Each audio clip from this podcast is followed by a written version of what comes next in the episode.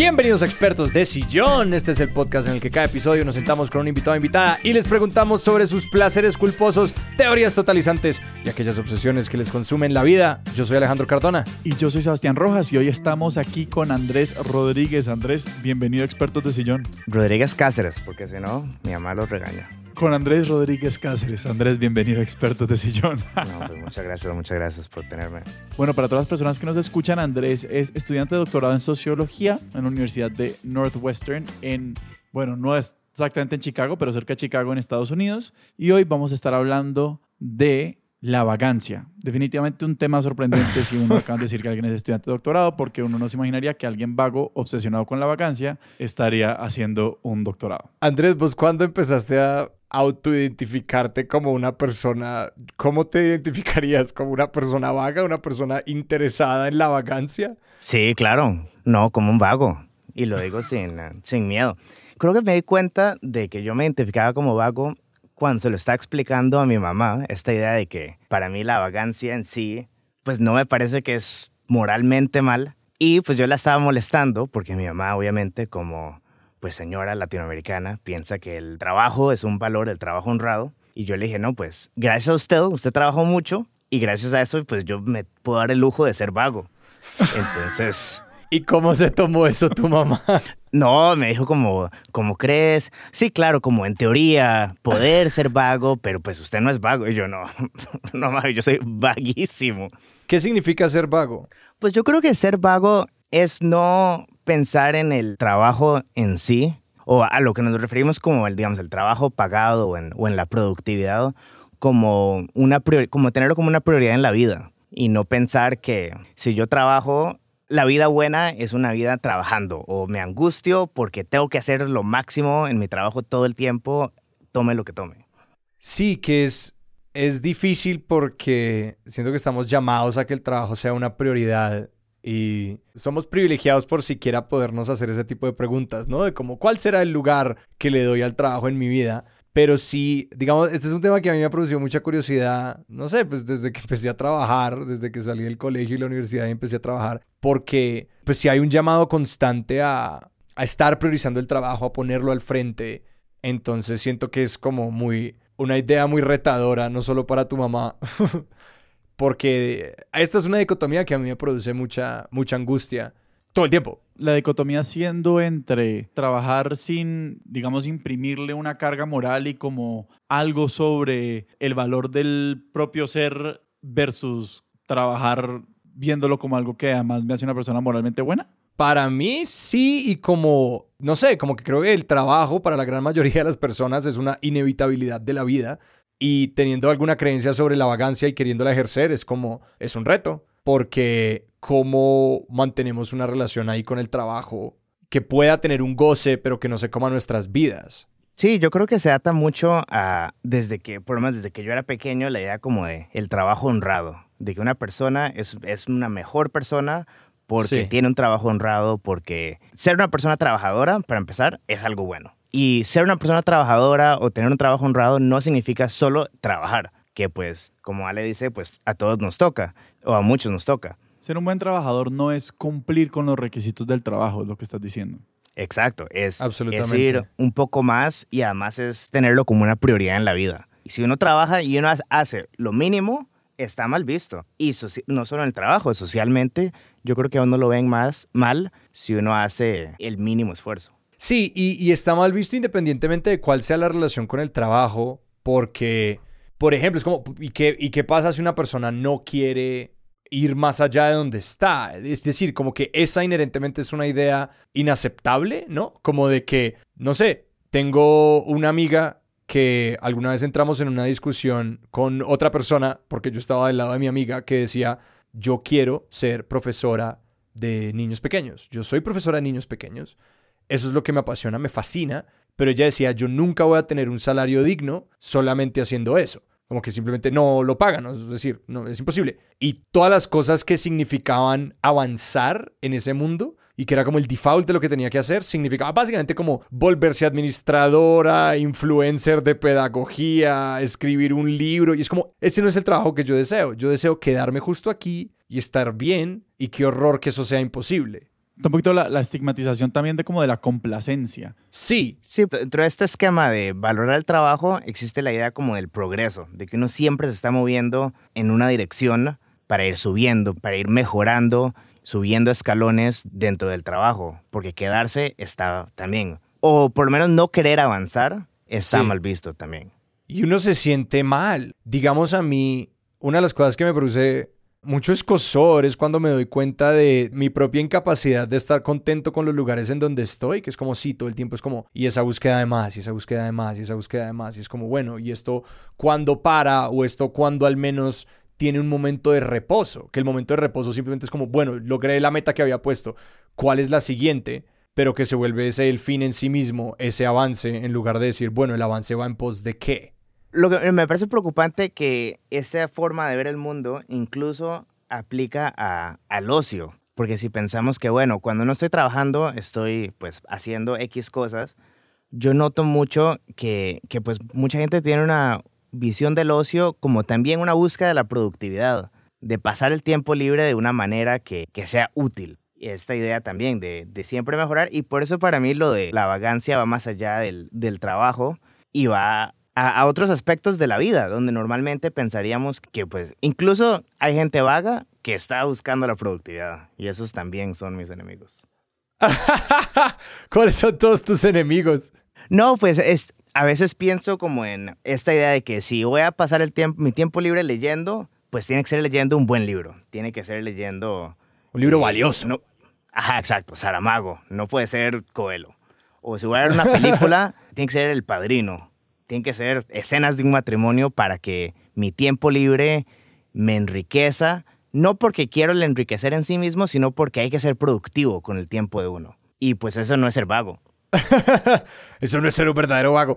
Ah, eh, algo que a mí se me viene a la mente ahora y que puede ser muy a propos para los oyentes de este podcast es que yo pienso mucho en el hecho de que la gran mayoría de los podcasts exitosos en Latinoamérica y particularmente en, los- en las listas de podcast de Colombia son como en un nivel educativo. Son de aprendizaje y productividad, sí. de aprendizaje y productividad, como son los reyes, las reinas de las tablas de rankings de podcasts y que a mí me parece muy chistoso que este podcast en el que nosotros frecuentemente entrevistamos a las personas sobre sus hobbies, sobre lo que hacen con su tiempo libre, sobre su ocio, creo que hay un, un uso de este podcast, una motivación para escucharlo que va muy de la mano de quisiera saber más sobre ese tema por si acaso eso es útil algún día y absolutamente nada de malo con eso. Solamente quiero señalarlo como de que creo que esto es algo que puede pues atravesar a muchas de las personas que nos escuchan, como ese ímpetu de, porque se lo escucho a mucha gente, como escucho podcasts o escucho su podcast porque me interesa enterarme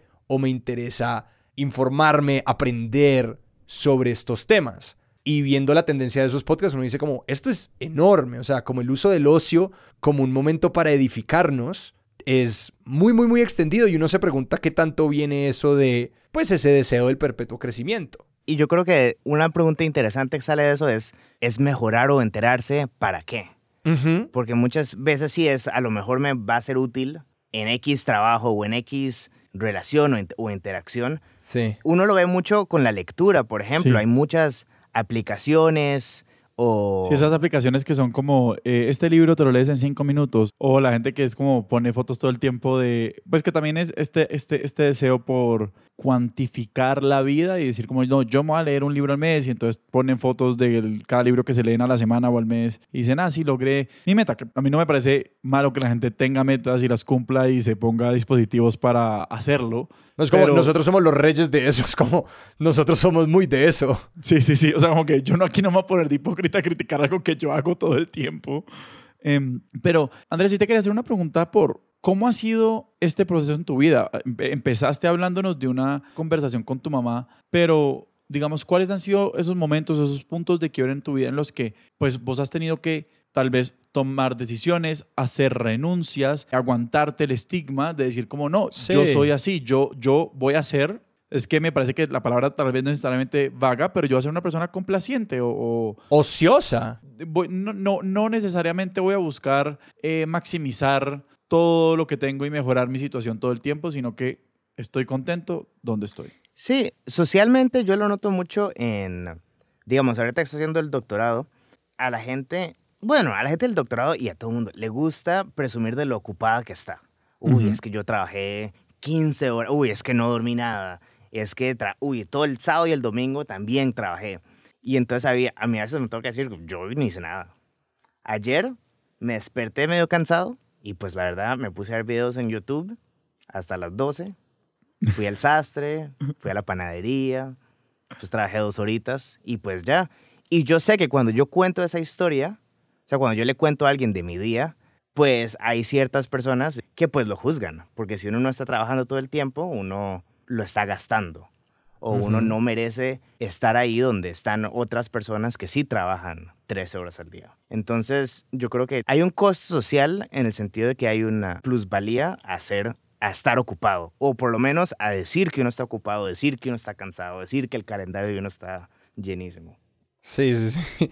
Que, y también es una visión muy maquinística del ser humano porque yo pienso en cómo uno cómo convence a alguien más de que no tiene que trabajar tanto, que está trabajando demasiado, pues más allá de como cuando ya la gente se está quemando y uno puede señalar las razones fisiológicas, es como te estás enfermando más, esto lo veo mucho, es decir, como mis amigos que más faltan a compromisos sociales y cosas como no, no lo puedo, no lo logro, también son los que más se enferman, como que está eh, eso, esa quemada ya superhumana, pero simplemente esta idea de que igual estás dañando tu productividad porque no podemos ser esta versión maquinística que llena todo el calendario y no tiene huecos y simplemente va y va y va y va y produce y produce y produce y luego se va a dormir. Pero bueno, eso también es una paradoja porque es esta idea de valoro el descanso y voy a proteger mis tiempos de descanso porque sin tiempos de descanso eh, no voy a ser productivo productiva. No, exactamente. Y no es una visión que yo quiera como a la que, que yo no endoso, pero me refiero a que esa es como una de las maneras en las que uno puede como hacer el caballo troyano de intentar convencer a las personas de que el ocio tiene un valor. Es como, bueno, si tu lógica es la de la productividad y la defiendes a capa y espada, pues bueno, pues pensemos que la recreación también como una mayor productividad. Si defendemos esa como una meta valiosa en sí misma. Claro, y, y para mí el ocio y, y la vagancia pues tienen ventajas muy claras, pero si uno lo piensa como cultural y socialmente, pues no hay anuncios de la vagancia en la televisión. o los papás de uno raramente le van a decir, ah, no, hay que ser vago de vez en cuando. No hagan nada, no haga tarea este día. Y entonces poder hablar sobre la vagancia es, es más difícil porque uno está empezando desde cero, donde no hay una, un ímpetus cultural, digamos, que lo empujen. Pero ahí te preguntaría cuál es la diferencia entre ser vago y ser irresponsable, porque yo imaginaría que no hacer tarea no es ser vago o, o ser complaciente. No hacer tarea es pues no cumplir con una responsabilidad que uno tiene, que uno ha adquirido. Yo creo que la, la respuesta está en la palabra responsabilidad. Cuando decimos responsabilidad, es responsabilidad a quién. Porque si yo, pues me comprometo con ustedes de venir aquí al podcast y no vengo, pues quedo mal con, con mis amigos y eso, digamos, me parece que es peor que quedar mal, no sé, pues con un jefe. Pero pues hay gente que les parece que son iguales, que son faltas iguales. Sí. Entonces, cuando hablamos de responsabilidad, ¿es responsabilidad quién y por qué existe esa responsabilidad? ¿Por qué tenemos responsabilidad a ciertas personas y, y- y- y cómo le damos prioridad a, a ciertas personas, ciertas relaciones? Si yo falto a una boda porque estuve trabajando 13 horas para mi jefe, pues yo le tengo responsabilidad tanto a mi jefe como a los de la boda. Cómo prioritizo a uno sobre el otro, pues también yo creo que refleja muchas cosas. Pero sí quiero andar más en cómo esto ha impactado tu propia vida y tu propia biografía. O sea, realmente eh, empezamos preguntándote cuándo vos te empezaste a identificar como vago. Y más allá de como estas situaciones sociales que emergen, vos cómo has empezado casi que a construir un sistema para alejarte de toda esta serie de, de valores, porque realmente es simplemente un sistema de valores al que uno, pues, con el que uno se alinea o con el que uno compra o no. O sea, vos Sí. y, y además, al ser tan imperante y a- al ser tan reconocido socialmente, pues eso lleva unos retos. O sea, vos cómo has construido tu vida para proteger tu sistema de valores alternativo y cómo lo has empezado a desarrollar. Bueno, sí, yo antes de, de empezar el doctorado trabajé en finanzas en, en Londres dos años. Que ese no es un espacio para esto. sí, no, pues exactamente. ¿Cómo? No, pues hay, yo creo que eso en realidad me educó mucho y yo me di cuenta que yo, pues, yo no quería esta vida de esos horarios. Pero ¿cómo, cómo era la vida? Pues es, es una vida donde donde la gente llegaba el fin de semana a trabajar más, no porque incluso los jefes no tenían que pedir que la gente trabajara más, Se la entendía. gente sabía, Sí. exacto, se entiende que hay que trabajar de más. Yo me iba a las horas a las que se acababa el día laboral y muchos de mis compañeros se quedaban. Y yo les preguntaba y les decía, ¿por qué? Vámonos a comer, tenemos una hora de comida, pues vámonos. Y la gente se quedaba y comía sobre el escritorio para poder trabajar mientras comía, perdía cenas y así. Y pues parte de la razón por la cual yo me fui a, a hacer el doctorado, para, ya haya sido buena o mala idea, fue para huirme un poco de esa vida porque no es una industria donde se permite la complacencia, donde se permite no estar avanzando. No, Y- no, no es algo que... ¿Y que tu se puede. alternativa fue un doctorado? Pues sí, pues, ya, pues pu- pudo haber sido buena, pudo haber sido mala idea. Eh, pero pues mi lógica, por lo menos, era que, pues si tengo que trabajar mucho, pues es- prefiero que mi trabajo sea leer libros que estar haciendo hojas en Excel y, y fórmulas todo el día. Sí, sí, sí. Pero incluso dentro del doctorado, el doctorado le permite a uno mucha autonomía. Y pues sí, hay gente que trabaja Con esos el, mismos el ritmos. doble de lo que trabajo yo. Sí, exacto. Y pues le va a ir mejor en la vida y va a conseguir mejor trabajo de lo que va a conseguir yo. Pero pues a mí no me preocupa pues conseguir un trabajo ok en vez de, wow, me, me- ahora estoy dando clases en, en Harvard o lo que sea. Pero Andrés, yo, a, mí realmente me cuesta mucho como, o sea, vos simplemente lo haces, o sea, vos simplemente esto es parte de tu naturaleza porque en todo lo que decís suena como que es una creencia como profundamente integrada y que es muy difícil de descolocar porque yo creo en todas estas mismas cosas de las que vos hablas. Y sin embargo mi calendario está lleno eh, segundo a segundo. Yo participo en la guerra de cuál semana fue más mierda que la del otro ¿no? y con frecuencia gano y yo estoy intentando edificar sistemas y casi que mi meta de todo el año pasado ha sido cómo edifico sistemas en los que yo esté protegido de mí mismo y de mi propio ímpetu de no parar de hacer cosas y de quemarme todo el tiempo y de estar en esa lógica y de, y de hacer lo mismo con mis hobbies y todo eso. No, como que yo no, no, estoy haciendo tablas de Excel todo el tiempo y sí hago muchas cosas que me apasionan montones, pero me quemo haciéndolas. Como que tengo eh, un montón de proyectos que me apasionan mucho. Entonces me sorprende mucho vos cómo sos el paciente cero, qué es lo que vive en, tus huesos que necesita el resto de la raza humana para tomar un paso hacia atrás, como que, que hay en tu crianza o en, cómo viviste, yo qué sé, el colegio, tu vida familiar, que te mostró estas cosas, porque ahora pienso en un libro de Jenny Odell que se llama Cómo no hacer nada, eh, How to Do Nothing, en donde ella habla como de cómo para no hacer nada es necesario edificar unos esquemas de atención que nos enseñan a apreciar la nada, que nos enseñan a estar contentos yendo a la panadería y yendo al sastre y pudiendo considerar eso un día, porque yo también me puedo quedar viendo videos de YouTube hasta el mediodía, pero la angustia con la que voy a vivir eso o los momentos después es demasiada para manejar. Entonces, como, ¿por qué? ¿Por qué puedes hacer eso? Pues es más, es- te iba a preguntar algo a- antes de contestar al, al respecto eso. Ese ímpetu, Ajá. Ale, ¿de, de dónde viene? ¿De, de ansiedad? ¿De pasión?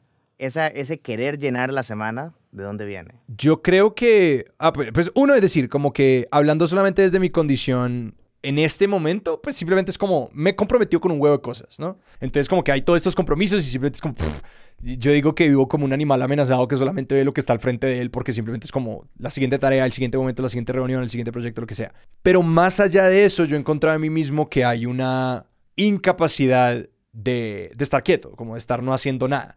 Entonces, para que yo me quede quieto, para que yo no haga nada, por ejemplo, una de las cosas que yo hice desde hace cuatro años es que yo no tengo un smartphone para que cuando yo salgo de mi casa es un momento muy intencional en el que me desconecto porque no tengo de otra y no puedo hacer nada. Entonces, como que ahí puedo un poco parar porque me toca, pero es simplemente que como que mi cerebro no conoce el reposo porque tengo muy poquitas estructuras que me permiten eso y que mi atención simplemente se devuelve hacia todos esos proyectos, todas esas otras cosas. Entonces es como una hidra que cuando le mocho una cabeza y llega un momento de quietud, le saco otra desde la imaginación y me la invento y llamo a alguien y le digo, vamos a hacer un podcast. Y les llamo y les digo como, vamos a hacer tal cosa y tal. Y como que ya bravo llenando todo ese espacio de planes y de vainas. Y para mí es muy difícil edificar espacio de ocio genuinamente abierto. Como que, pum, ese espacio se va llenando casi que por acto de magia, pese a que yo digo querer lo contrario. Entonces es súper sospechoso. Es como, en este mismo libro, el de Jenny Odell, ella hablaba de cómo las comunas comunistas de los 60 el del movimiento hippie fallaron porque esa gente no sabía cómo ser otra cosa que pues capitalistas y tener propiedad privada. Y yo me siento así, es como yo no conozco nada más que aquella lógica de la productividad. Por ende, si dejan mi cerebro quieto, sin ninguna defensa, cae en eso de nuevo. Sí, yo creo que para contar primero el, el cómo lo hago y después a lo mejor indagar el, por, el de dónde viene todo esto. Sí. Yo creo que en parte, como decías, Ale, viene de, digamos, mucho de mi tiempo en ocio. Sí. Pues tengo un proyecto, pero mi proyecto es ocioso, como es ir a la panadería. O por ejemplo, yo hago el súper, pero yo vivo cerca del supermercado y entonces yo no hago el súper semanal. Yo voy al súper cada dos días porque pues me da algo que hacer. sí, sí, sí. O el otro día viajé una hora de, de ida y una hora de regreso a probarme una jacket, a ver si me quedaba, a ver si me la compraba en línea. Ajá. Y ya, entonces pues mi día fue dos horas y media de ir a probarme algo y ya, eso fue todo lo que hice Sí, sí, sí. eh, ese sábado. Porque a mí también no me gusta no hacer nada o me siento como que me da un poco de, pues de ansiedad el no hacer nada, es que ese algo, en vez de ser un, un proyecto que, que me va a matar, muchas veces es algo que es más simple o, o es ocioso o, o por lo menos no es fatigante. y es como dispendioso. Es que, digamos, yo pienso mucho en cómo la, la lógica es como, no, no deberíamos hacer estas cosas que nos quitan un montón de tiempo porque podríamos estarlo usando mucho mejor. Pero es como, eso está bien también, como se puede pasar dos horas en una fila para ir al servicio médico, para actualizar un papel, porque pues todo bien. Como que esas actividades también. Me gusta esta idea de como estas actividades que es que es tan difícil una actividad que uno pueda completamente desbancar de la idea de que pues igual está desarrollando X o haciendo Y o lo que sea. Como mirar las nubes sería como el único ejemplo que se me ocurre. Pero de que hay unas actividades que uno es como, no, yo estoy metafóricamente tomando el camino largo con esta actividad. Porque yo lo podría planificar mi, mi, mi comida. Pero no, voy a cada día pensar en qué voy a almorzar, ir al súper, comprar eso y ya. Y es como si esto es la versión menos eficiente de esta actividad y eso está bien. Yo me merezco hacer esa versión. Y es muy cultural, porque si uno piensa en, por ejemplo, en, en Europa, fuera de las grandes ciudades, pues el, el estereotipo de la gente francesa que va y se compra su baguette diario, no se compra siete baguettes al día, Claro. va y se sienta en la plaza, se toma un café tranquilo, no es algo que les cuesta, no es, no es como que el ser humano necesita esta, esta productividad. Yo creo que en gran parte es cómo nos criamos y nuestros círculos sociales lo que se valora y se puede hacer de, de manera diferente. Ahí donde la vagancia interpela el tiempo, yo recuerdo ir a Europa y darme cuenta de que para construir una catedral de esas, estas personas tenían que pensar en una temporalidad completamente distinta a la del siglo XXI. Era como, venga, construya esto, sus hijos lo acabarán. Y es como, esto rompe con absolutamente todas las lógicas posibles de, de esto. Es como incluso, no sé, un sistema monárquico tiene una temporalidad diferente y eso se internaliza a la vida del individuo de maneras muy particulares. Y el otro tema que está ahí, pues una de las cosas que creo que igual está en el centro de todo esto es esta idea de qué hacemos con el tiempo que supuestamente se libera, ¿no? Digamos, en los últimos años, o pero definitivamente con todos los avances tecnológicos de, no sé, del siglo XX para acá, una de las grandes justificaciones para todo esto, de las grandes motivaciones para muchos avances es esto va a liberar una cantidad de tiempo, esto va a hacer que esto sea mucho más eficiente, mucho más rápido, desde, así, si tú no pides el mercado, pues por alguna aplicación o algo, esto te va a liberar toda esa cantidad de tiempo que antes te gastabas yendo al supermercado.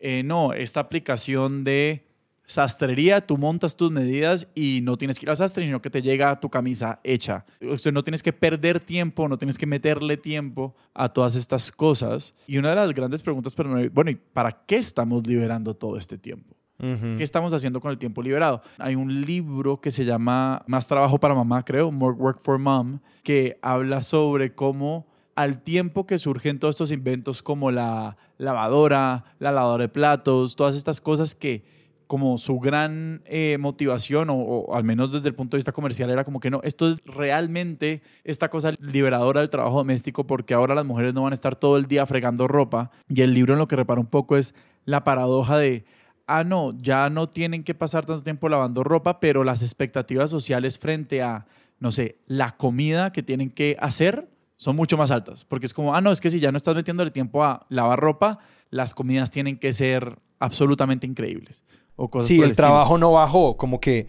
Y siento que en esa misma estamos, ¿no? Como que todas estas herramientas modernas que prometen aumentar nuestra productividad solamente han creado espacio para que llenemos eso o nos llenen ese espacio de más trabajo. Es como las ganancias de productividad. En eficiencia, realmente, sí. Sí, o- las gana- eso, las ganancias en eficiencia que han visto las empresas no han reducido las ocho horas al día que trabaja el trabajador, pues por ley o por, por promedios, no sé. Ese número no ha bajado, pero la eficiencia de todas las empresas eh, globalmente sí ha aumentado unos números exorbitantes desde que empezó el día laboral de ocho horas. Bueno, y es interesante el tema de las horas porque, de nuevo, como varían los países es súper interesante. Ah, Si piensas en, en Estados Unidos, es el país más rico del mundo, ha crecido más que, que Alemania, que Francia, pero en Estados Unidos trabajan 500 horas al año más que en Alemania. y para ponerle un punto de comparación, o sea, ¿cuántas horas trabaja un alemán y cuántas un americano? Porque no sé 500 horas a qué corresponde. Pues al, al año en Alemania trabajan como 1300, que son como Oh, wow. un promedio de 6, 6 horas al día, Ajá. porque pues tienen como 40 días libres. Sí, Mientras en Estados Unidos son como 1800, que son. Pues, más, más cerca 7 a 8 porque tienen muy pocos feriados. sí, sí, sí. En Francia, la semana laboral creo que es como de 30 horas. Entonces, realmente, sí, hay, hay países donde esas ganancias sí, se convierten en, en menos horas y hay países donde no y se convierten en más consumo. Porque, Sí. claro, un salario gringo es altísimo, pero es altísimo porque se tuvieron estas ganancias y no se usaron para reducir el, el día laboral. Pero ¿cómo así? Hay ese- ese- ese- esa relación con el consumo. Explícanos un poquito más de esa relación con, con el consumo y los, y los salarios. Claro, la idea es que a través del siglo XX, desde 1950 aquí, pues la economía de Estados Unidos se creció muchísimo, ¿no? En parte porque hu- hubieron esos incrementos de productividad, pero las horas no bajaron, lo que subieron fueron los salarios. Entonces los salarios en Estados Unidos son muy altos y se usan para financiar pues el, el consumo. Y entonces pues a la gente le alcanza comprar más cosas. Más gente tiene casas, más gente tiene carros, más gente eh, puede salir de viaje o le alcanza para salir de viaje Ajá, Podría en salir otros de viaje. Exacto. Que en otros países donde esas ganancias se usaron para reducir las horas. Y no necesariamente porque les importan más, pero más bien a lo que me refiero es de que hay, hay diferencias en, en cómo se usan esas, esas ganancias. Y eso naturalmente lleva a la pregunta de como, ¿por qué esa diferencia? Yo sé que esto toca un poquito ya como en tus intereses académicos porque, claro, curiosamente la persona que está aquí hablándonos de la vagancia hace cosas sobre la organización del trabajo en su, trabajo académico. Entonces, eh, ¿a qué obedecen un poquito esas preferencias de lo que vos has podido como establecer o, empezar a investigar? Eh, sí, y no, no es coincidencia porque mi trabajo surge de que yo no entendía por qué aquí la gente trabaja tanto y a mí no me gusta trabajar. Y entonces pues de ahí salió la, la idea de, de la investigación. Yo creo que hay dos teorías en realidad. Una teoría es que la cultura de Estados Unidos es del consumismo. Y entonces les gusta consumir y entonces los trabajadores estadounidenses buscan trabajar más horas para ganar más salario, para comprar más cosas, porque valoran el comprar cosas más de lo que valoran el tiempo libre. Y a diferencia en Europa, pues al revés.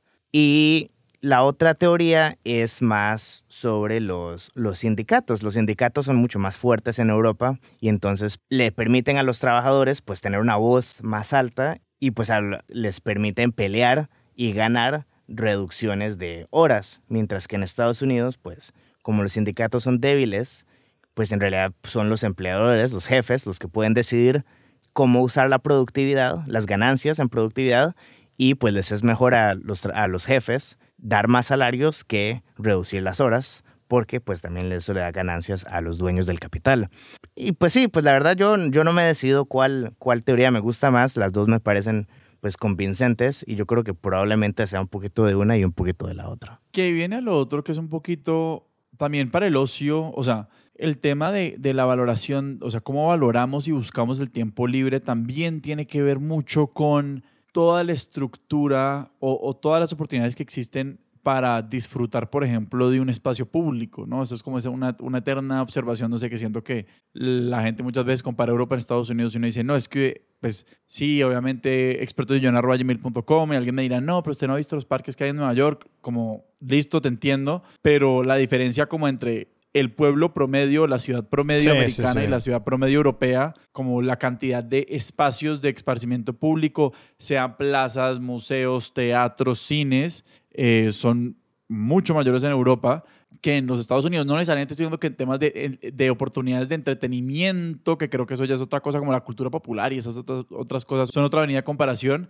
pero pues hasta qué punto también viene esto de yo valoro el tiempo libre porque tengo simplemente muchas más oportunidades para usar ese tiempo libre de formas que a mí me parezcan placenteras. Y evidentemente, pues si no tengo nada mejor que hacer con mi tiempo que trabajar, pues yo voy a preferir trabajar versus no sé, ir a ver una obra de teatro o ir al cine o estar en la plaza con gente que conozco y me cae bien, además porque al menos en Estados Unidos la cantidad de gente que se muda de sus de los lugares donde crecieron para trabajar no sé cómo es en comparación con Europa, pero es, es, altísima. Entonces, pues al tener una ausencia de, no sé, redes sociales, entendido como una comunidad con la cual pueden pasar tiempo, pues también eso aumenta la posibilidad de que la gente esté trabajando, ¿no? Bueno, y a lo de las redes sociales, pues si toda la gente que yo conozco tiene vacaciones o empieza a trabajar a las 12, pues a lo mejor yo no voy a querer trabajar tanto. Entonces también hay una cosa de, pues del huevo y la gallina, de que ya una vez que estamos en una ciudad que trabaja pocas horas, pues hay menos incentivos para querer trabajar más horas.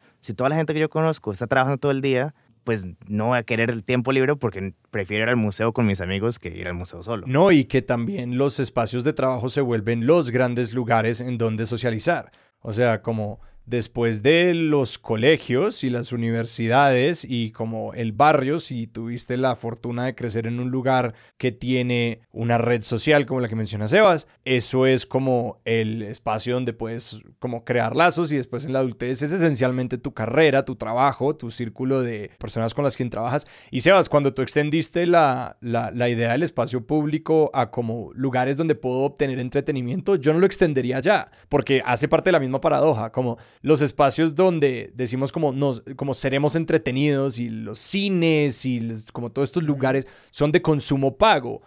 Entonces son espacios que te exigen estarles pagando para poder existir en ese espacio, mientras que las plazas, los parques, las bibliotecas públicas, simplemente la calle, no son espacios que te estén reclamando eso todo el tiempo y que yo, eh, si es algo en lo que, quedándonos con esta comparación entre Europa y Estados Unidos para trazar estas dos culturas dentro del mundo occidental que son muy distintas, eso sí es algo que uno lo ve como clarísimo, la demanda constante y que no sé, yo incluso aquí en Bogotá, es algo que comentó mucho cuando eh, andamos por allí, mi novia y yo, diciendo como, me siento bien o no estando en este espacio y estoy pagando por él o no estoy pagando por él. Y es algo que cuando uno como que empieza a aplicar esa métrica a los distintos lugares donde vas, empieza a dar cuenta de que grandes sectores de la ciudad solamente son... Eh, solamente parecen estar abiertos, pero solamente están abiertos si tienes así, sea como mil pesos para esto. Y tú, igual todo el tiempo te está recordando ese hecho. Sí, hay, hay pocos lugares donde sí, aquí en Estados Unidos y, incluso siento que en, en, grandes partes de América Latina, donde existir cuesta dinero. Sí. Donde uno no puede existir gratis. Y pues a lo mejor no es coincidencia que, que los países latinoamericanos trabajan más horas que incluso que Estados Unidos. Yo creo que contra la, el estereotipo que, que pues mucha gente tiene de, de las pocas horas en, en los trópicos, pues en Colombia se trabajan más horas que en Estados Unidos pues son días muy largos. ¿De verdad? Son días muy largos y son pocas vacaciones. Y eso que en Colombia es como los países que tienen más festivos del mundo, según entiendo. Pero de nuevo, es, eh, acuérdense que en Francia, a los que han tenido el, privilegio de ir a Francia, un agosto, todo está cerrado. Nada, nadie, no hay nada abierto, porque todos se van. Estaba leyendo un libro que se llama Las no cosas, de un filósofo que se llama Byung-Chul Han, porque me lo recomendaron resto Siento que cuando lo digo suena que yo leo ese tipo de libros y no es así. Y él menciona... Sí es así, es así porque Alejandro está optimizando el ocio todo el tiempo. ¡No! ¡No! ¡No! Optimicé mi ocio leyendo filosofía. ¡Qué horror! Yo no leo filosofía en general, pero tenía una noción que me sacudió mucho porque él hablaba de cómo pues en nuestra generación y en la generación de eh, las redes y todo esto, como que, a ver, los productos ahora son muy baratos, ser dueño de cosas es mucho más barato de lo que era antes, ¿no? Como que la plata rinde un poquito más para comprar cosas, entonces como que el consumismo se ha desplazado para nuestra generación y las siguientes a las experiencias. Entonces, yo creo que es muy fácil porque yo me sentía muy así, yo era como, no, yo no soy tan consumista porque yo no compro tantas cosas. Pero sí, lo pero, que no decía- dices, pero el 30% del sueldo se te va en conciertos. Eh, Sí, como ese tipo de cosas, como que la- lo, por lo que lo hemos reemplazado es por comprar experiencias y por volvernos estos acumuladores de experiencias y de también como estar mostrando las experiencias que estamos teniendo, ¿no? Como que, que nuestros Instagrams y nuestras redes sociales son un poco un registro de quiénes somos con base en las experiencias que tenemos, los viajes, viajes que hacemos, los conciertos a los que vamos y yo en ese momento fue como, "Oh", me siento atacado porque sí me interpela mucho más. Como que no sé si el de, el de los conciertos se aplica a mí, pero sí empecé a darme cuenta como, ah, sí, uno se vuelve, como que, uff, uno empieza a internalizar esta idea de que una vida vivida es una colección de experiencias muy únicas, muy especiales, y que gran parte del capitalismo eh, se ha vuelto eso, como un poquito la venta de una experiencia y que ya los objetos no son objetos, son experiencias en torno al objeto y estéticas en frente al objeto y que en eso es como ahí a los millennials y a los, a los Gen Z siento que nos hacen el jaque mate de como no nos hemos salido de ese lugar, solamente lo desplazamos del, de los bienes a los servicios y experiencias. Sí, es súper interesante pensar en cómo ha cambiado esa idea como de qué es la buena vida, ¿verdad? Porque una buena vida es, siento que mucha gente hoy pensaría que una buena vida es, sí, pudiendo pagar esas experiencias Ujú. eh, para poder hacer, hacer las cosas que yo veo que otra gente hace y, y poder ponerlas también en el story. Y se perdió un poco, porque yo creo que el, el ocio o el no estar haciendo cosas todo el tiempo sí tenía un espacio romántico. Eh, si uno piensa, digamos, en los, por ejemplo, en los exiliados latinoamericanos en Europa, en, en Cortázar, o incluso en, en Ernest Hemingway cuando estaba en París, esa gente no está haciendo nada en París. y, eh, y, se, y eran unos héroes, pues la, la, la bohemia, ¿no? Los, Sí. los bohemios en, bueno, pero en la Nueva bohemia York es un, en es, los un, es un 80s. conjunto de valores bast- mucho más, o sea, no diría que son valores, digamos, eh, mainstream, pues, o sea, no es como que a todo O como no lo eran, bohemio. pues, no lo eran. Y no en lo ese eran momento. tampoco, sí. No, pero pues había un- por lo menos una alternativa. Había una alternativa Sí. de un estilo de vida donde pues esa gente sí vivía en un apartamento pequeño y veía horrible, no alcanzaba para nada, pero pues tenía el tiempo para pues escribir y caminar las calles de París eh, a diario. Y hoy yo creo que esa alternativa ya ni existe, ni, ni siquiera como una contracorriente. Ajá. Porque, eh, como decía Alejandro, creo que el- esta idea de maximizar las experiencias ha, ha reemplazado eso.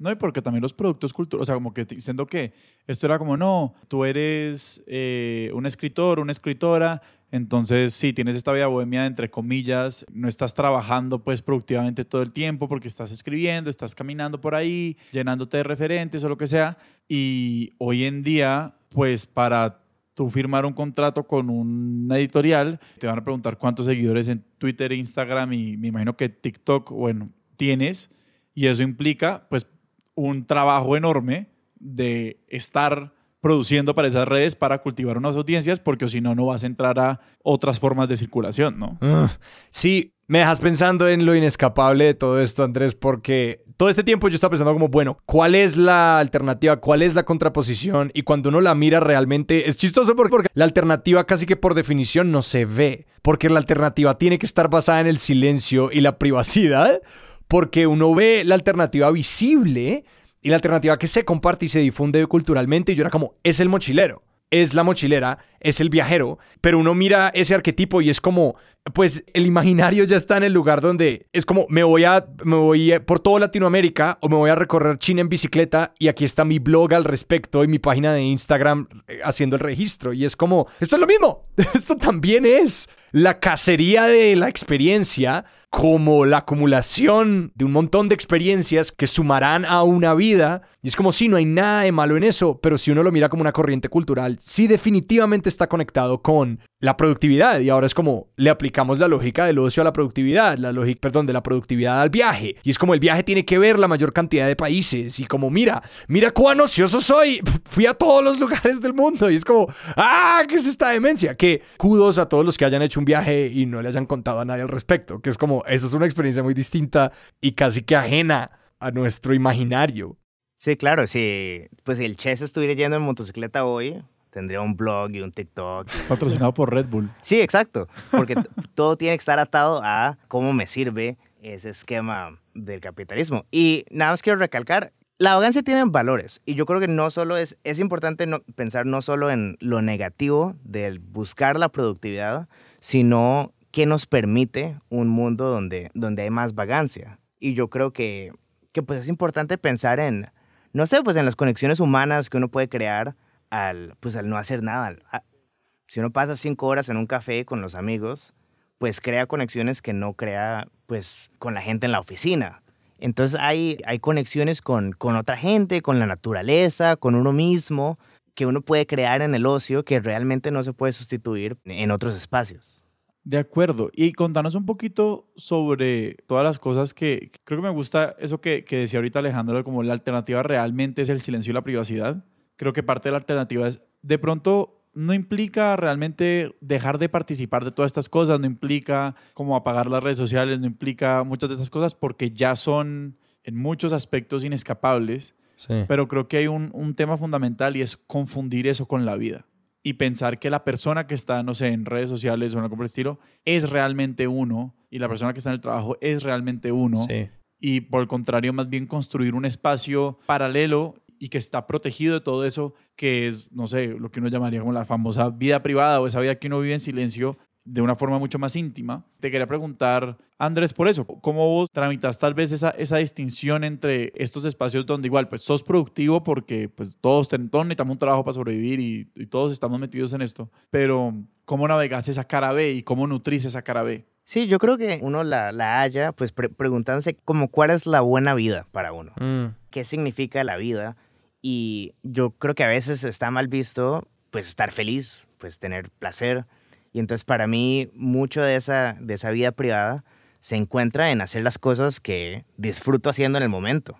Y entonces a veces disfruto, de nuevo, viendo videos de YouTube por seis horas. Sí. O disfruto de ir a la panadería porque pues me gusta caminar un poquito y la panadería me queda cerca y me quiero comer un pan y me gusta esa interacción corta que uno tiene con el panadero. Entonces yo creo que es, para mí por lo menos, es encontrando esas cosas que me gusta hacer y protegerlas. Y yo creo que no, es necesario protegerlas cuando uno se deja de juzgar a sí mismo por hacerlas. Mm. Porque no hay, nada que, no hay nada que proteger si uno no lo ve como algo malo. Si uno sabe que tiene X cantidad de tiempo libre porque pues no solo tiene que trabajar Y horas, pues si uno no, no se siente culpable de ver una mala película en vez de ver una de las 100 mejores películas del mundo, pues la ve y ya, y tranquilo. Entonces, yo creo que incluso cuando nos movemos más allá de la, idea de tener que protegerla, de proteger esa vida y nada más la vivimos, pues encontramos formas de, pues de, tenerla, de nutrirla.